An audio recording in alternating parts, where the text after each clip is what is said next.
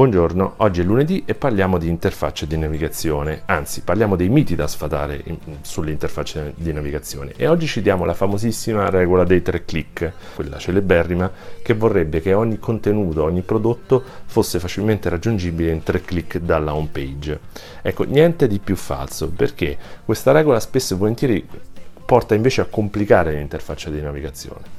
Se ci pensate bene, ridurre il numero di click dalla home page porta a creare un menu molto più esteso, molto più complesso, che si fa fatica a leggere entrati nell'home page. Un menu con tanti livelli, primi livelli o tanti sottolivelli, peggio ancora, è difficile da, da navigare e da memorizzare. La regola dei tre click quindi non ha nessuna valenza eh, nemmeno scientifica, perché gli studi che, che ho citato nel post che trovate su francoquini punto it dimostrano chiaramente come spesso aumentare di un click il percorso di navigazione addirittura aumenta anche del seicento per cento, addirittura nel caso in oggetto, la percezione di facilità di navigazione da parte dell'utente. Qual è quindi la regola aurea da, da utilizzare in tutti questi casi? Quella del one click. Ma come, vi direte, non va bene la regola dei tre click e va bene quella del singolo click? Sì, perché la regola del singolo click vuole che ogni click avvicina, avvicini l'utente all'obiettivo che sta cercando.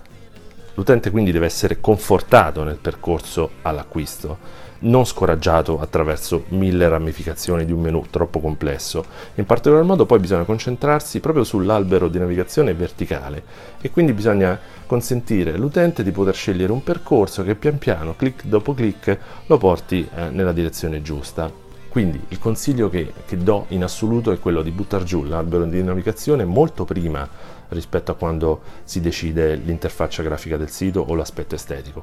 Bisogna ipotizzare tutti i possibili percorsi che l'utente farà in base al tipo di prodotto o servizio che stiamo vendendo, e da lì buttare giù l'albero di navigazione e di conseguenza l'interfaccia grafica.